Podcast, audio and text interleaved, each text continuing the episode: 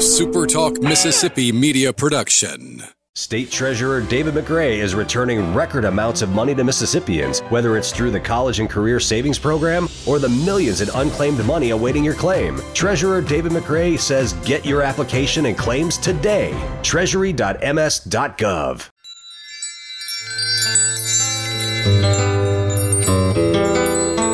The trees over your head to the lawn you hate to mow and everything green in between. Garden Mama's here to help you keep on growing. Still the empress of everything green. Here's your horticulture maven, Garden Mama Nellie Neal on Super Talk, Mississippi.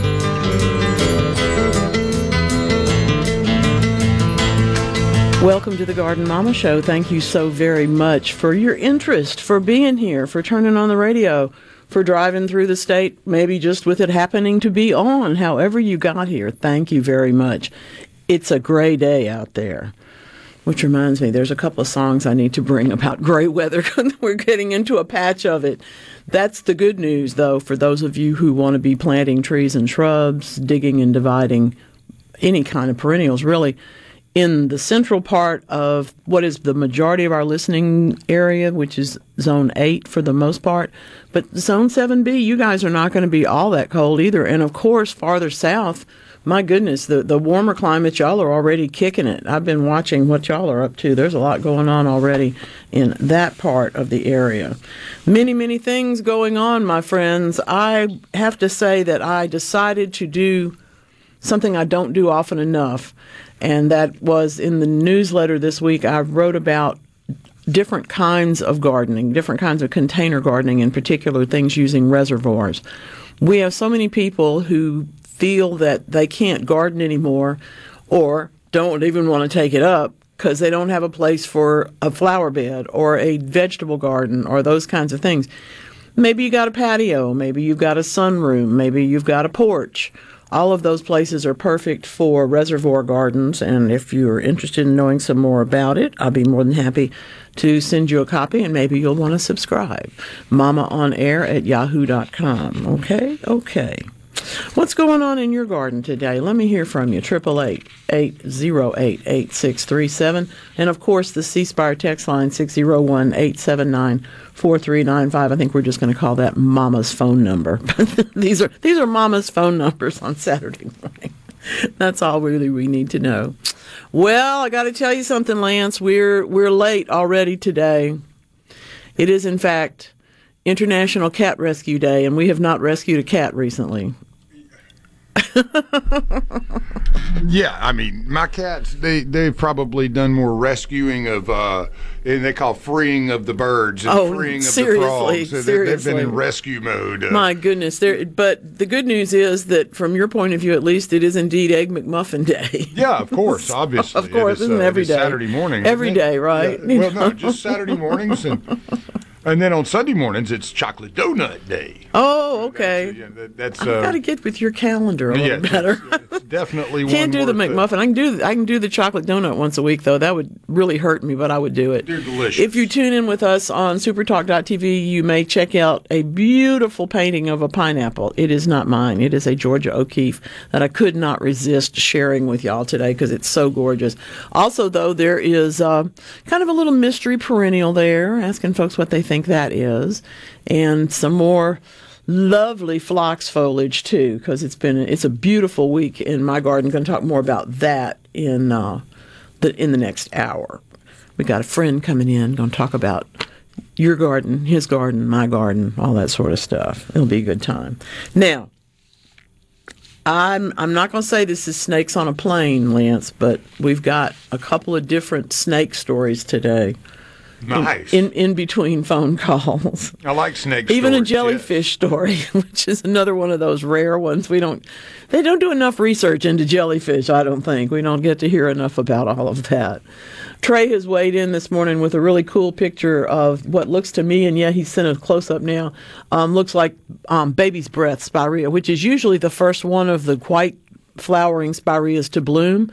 The way you can distinguish it, its leaves are a little bit lighter color and they're very small, but the flowers, particularly, are individually down the stems. They don't make tight clusters. There'll be a bunch of them, but they're they're not they're not all bound up like the bridal wreath ones are.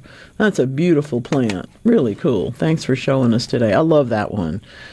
They're, uh, thank you very much. Bubba and Starkville says it's not Saturday morning without us. You can eat whatever you want, Bubba, since you said that. Thank you. Yeah, that's very nice of you. you can move into uh, the next piece of, I don't know, it could be early day on chocolate croissants or something. I wonder how the weather is up there today. I know State had to punt on a ball game I was going to say, I so think there was today. maybe maybe today, maybe not. I don't know. Ole Miss would have rather not played yesterday. Uh-oh. Yeah. It was I an ugly, that. I hate ugly that. game. Well, got to get through those too, though. You yeah, know, well, then, you know, the walks, goodness gracious. That's that stick to itiveness that we keep mm-hmm. talking about, persistence. Gotta stay with it. More than 100 million years ago, in the Wayback Machine today, the snake ancestors, we have to go back into the book today to look at this. They were, of course, little lizards. We've kind of known that for a long time. But how did they end up being, first of all, legless and so much faster and really so much more sophisticated after that now fairly famous asteroid impact that seems to have changed so many things and really indeed wiped out so many species all at once back in the time. Now, how do we end up into this? I love that the University of Michigan are the folks that are working on this. They say that speed is the answer. Snakes evolved, snakes developed three times faster than their friends the lizards, and that's how they got to be snakes because they couldn't survive anywhere else. A lot of the stories that we're running into now, not, they're not stories, they're research reports, but I, I think I tell them like stories, I hope so, are a whole lot about how animals are or are not adapting to, for instance, warming soil temperatures or increasing wind speeds or the things that we're talking about so often with our plants. High temperatures this week, low temperatures next week, and what is the plant going to do? The animals can sometimes move and sometimes can't, so there's always a lot of that information moving along to us. But this was anciently, and and frankly, the snakes made a better a better deal with, with the future than some of their other friends. They're much more versatile. They have a lot more, um, shall we say, food sources, speaking of things to be preyed upon. And that has led them to be a massive number of creatures. They've reported all of this in the journal Science because what they're trying to work on, of course, is a large new, both genetic but also dietary study of snakes. The idea being that where they can survive, where they can adapt as they did at one other time, if they can adapt to a different food source, for instance, they're going to be more fit to make it into the next century, at least, if not longer than that. But at the same time we look at that, we have to look all the way back to get our true snake story for this week. University of Queensland is letting us know that guess what? You know how those people go and film documentaries and things in the Amazon? There's always somebody there doing that. Well, lucky for them, they had scientists with them that recognized the fact that they had found a previously undocumented species of giant anaconda. What? How did we not see this before? How did we miss this one? I know, I don't understand it, but somehow or another, um, the the indigenous folks said, "Oh, by the way, look over here." Ah, the Western scientists Big as a school bus. I mean, I look, remember the picture look, I saw of that thing. huge thing, and it, it is so. Um, it's amazing to me that no one had pointed it out before, or that no one had, unfortunately, you know, encountered it with other folks watching or something like that. But they they went um, into the ten. It took them the ten day expedition into the deep deepest part of the jungle to find this particular. You know that the, the local tribes were probably like, you know, this is an area you're just not supposed to go. in. Right, this- we And don't go here. This is sacred. You know, we don't go here. Something, uh, you know, God eats everything over here. And I mean, This if you is see this thing, woo, It's really it's amazing. a, it's a Um, beast. 500 kilograms. You know, I mean, this is a this It's is like a serious- backhoe holding it up. Yes, and, and, yes. and it was stressing. You could. Oh tell, yeah, it- oh yeah. The, The, the, backhoe the was snake was about to win. Capacity. Yeah, yeah, the snake was. It's like when you watch them trying to turn over a beached whale. If you've ever seen those things where they pull the tools up and the tools flip over in the sand because they can't do it. It was that kind of a scene. It's really something. They they did in fact. Uh, Paddle canoes down in the river system, and there were these anacondas in the lurking in the shadows, waiting for lunch. they were trying hard not to be lunch. Like the movie. Well, yeah. Yeah, I mean that was a great I mean, movie. I'll grant you that not everything is, as- you know, movies take a lot of license, but anacondas are tough. Yeah, no, They're- every reputation that, that they have throughout history has been. Did you watch the Anaconda movies? Oh, sure. The number two wasn't quite as good, and most number twos. Are. I've had to. Uh, there's a whole lot of movies like that that I've been in the presence of, and I couldn't tell you a thing about them, but uh, except what they looked like. Mm-hmm. And that one was whoa. in 97 it had think of the people that were in this movie uh, Sure, talking about anacondas sure. and i liked the, i actually thought the first The one was first really one good. was pretty good. jon voight jennifer lopez before she was j lo i think you have ice hmm. cube owen wilson eric stoltz and danny trejo It, was- all in it, it must have been a great party. I'm telling you, that's all I can think. So fun stuff, though. To think to think that they we had one that they could. I mean, because you've seen them, you know. Oh, thank you, Trey. This is delightful. I will quote you in a little bit. Jackie wants to know if you haven't pruned in muscadines, is it too late? If pruned late, will they produce fruit? Fruit sometimes, sometimes not. The reason we prune them when they're dormant is so that we can stimulate new growth that is stronger than what's laying there from the last year. If they haven't leafed out yet, if they haven't started to swell their buds, you know, you, you can tell when they're just about to burst. If they haven't done any of those things, then yes, I would say go ahead and do some pruning. I would not do the I would not do heavy pruning, but I, I would shorten the canes and clean up anything that's that you don't want anymore. For instance, you might have very old canes that you realize are not going to be very productive anyway. Sure, go ahead and take those off. But but what happens when we prune too late and the new growth is coming on is we get bunches of new growth and we may or may not want that based on trying to get it to fruit. So, if it hasn't started to leaf out yet, then yeah, go ahead and prune. I will tell you something that people have missed pruning entirely this year and that are the plums and the Bradford pears. Between the wild plums and the Bradford pears, the whole world in my area is covered up in tiny white flowers. I'm really glad it's sort of rainy and foggy or I wouldn't be able to talk from all the pollen. but there's the good news is that they'll be done. But nobody nobody got out and did any of that shaping or anything early, and I don't think too many people did much shaping on many other trees too. So we're going to have kind of some wild growth this year. We'll deal with that as it comes along. I don't think that'll be a problem. The name of the snake, by the way, is northern green anaconda, which of course implies that there is a southern green anaconda. These are the um, Eunectes akayima, but it is in, in Ecuadorian, the Ecuadorian Amazon. How beautiful. Very cool thing. Just, I can't believe we never saw it before. Hmm, interesting. Very interesting.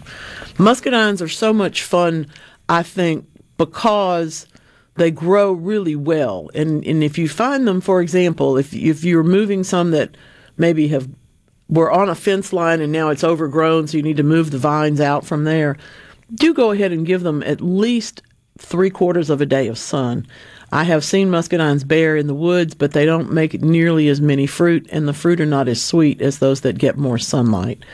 That's a that's one of those things about most most fruit requires at least three quarters of a day to do its best, and if if we many of them can take the whole day, which is great. Like, but not everything. But the good news is most things can. But if you're trying to grow blueberries or figs or any of our more popular fruits, the more sun the better. But they'll give you some performance in, like at my place where the the west area is pretty well treed. We don't have late sun in that part of the garden.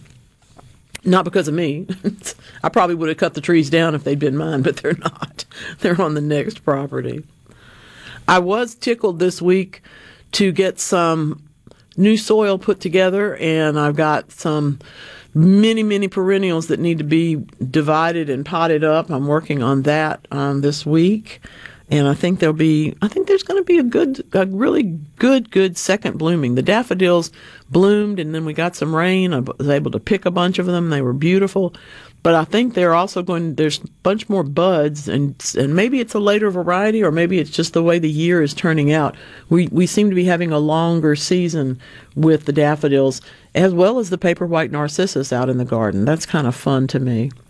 I did notice that there were holes in one of the crinum lilies, and I don't um, I got to tell you, I have not seen anything back there poking around, you know, picking up the leaves and turning them over and looking for worms and that sort of stuff. I haven't seen anything, but it's such a wild area, and the crinums are just kind of one little corner of it. I'm going to keep my eyes out and see what's trying to eat them. I don't, I don't like that. I don't like that too much. There's some uh, very interesting research this week about the possibility that we can reduce the use of pesticides on farms. And I would love to get into that with any of y'all that are interested in that issue. There's always been, I want to say this appropriately. When you create a garden product, you want it to work well, you want it to be the real thing and you give yourself the opportunity to see how it will work and at what level you need to put it on to have it work the most efficiently. So sometimes when we're when we see a recommendation, for example, like a fertilizer recommendation, many of us will know, well, yeah, we could use this much, but maybe I'll use this much now, half of that, and then use the other half in a little bit of time. We, we make our own decisions about that. A lot of people do that around pesticides. We try, of course, every step in integrated pest management. And if we eventually have to use a pesticide, we try and pick one that doesn't require too much intrusion into the ecology. And then we turn right around again and make sure we don't have to use it any more often than it needs to be used. So, that being said, you know, we'll we'll figure out how this one's going to fit into farms as well as gardens. But I'm glad that someone's working on it. University of Copenhagen's doing that. Jib in DeKalb, what's your muscadine question? Yes, and we've got some muscadines trying to grow out there on the, you know, like like ones you would have mow them. Is it okay to do that if we can't get them to grow that much? Or what should we do? You can dig them up and transplant them right now. This is going to be a great week for doing that to everything that you want to dig up and move. All right? Thank you, Jeff. Have a wonderful day. It's going to be a little gray most places, but I think we'll get some sun this afternoon before it starts raining again. good digging weather. Very, very, very good. It is such a moderate week in zone 8 and, and much of 7 and 9 as well. It's not going to get super hot and it's not going to freeze too much. So I think we're in a good in good um, good shape for all of that. This is a good one. We'll talk about these questions. Y'all are asking some good ones this morning. We'll get it all together. I'll send you the potting mix recipe um, in the email, by the way. all right, now, get out your umbrellas. It's time. We'll be right back.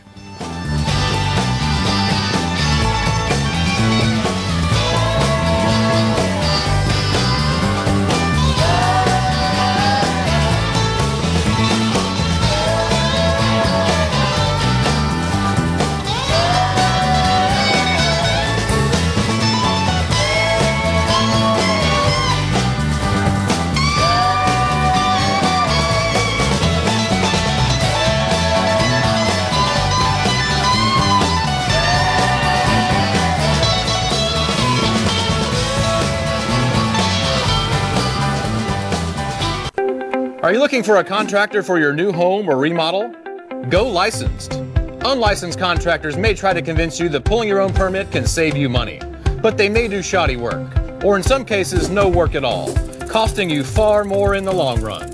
Protect yourself and your investment by comparing estimates from three licensed contractors. Remember, go licensed. For more information, contact the Mississippi State Board of Contractors at msboc.us. Running a business is tough. If you're struggling with HR benefits and payroll, you're not alone. Many businesses just don't have the resources to keep up. That's where MWG Employer Services comes in. We provide a full range of employer services with everything from payroll to benefits to HR services and compliance and can create a custom plan that fits your needs and budget. We're a Mississippi based company that can help you focus on what you do best growing your business. Call MWG Employer Services today at 601 206 7966 or go to MWG Employer Services when you're disciplined. A SuperTalk Mississippi media production.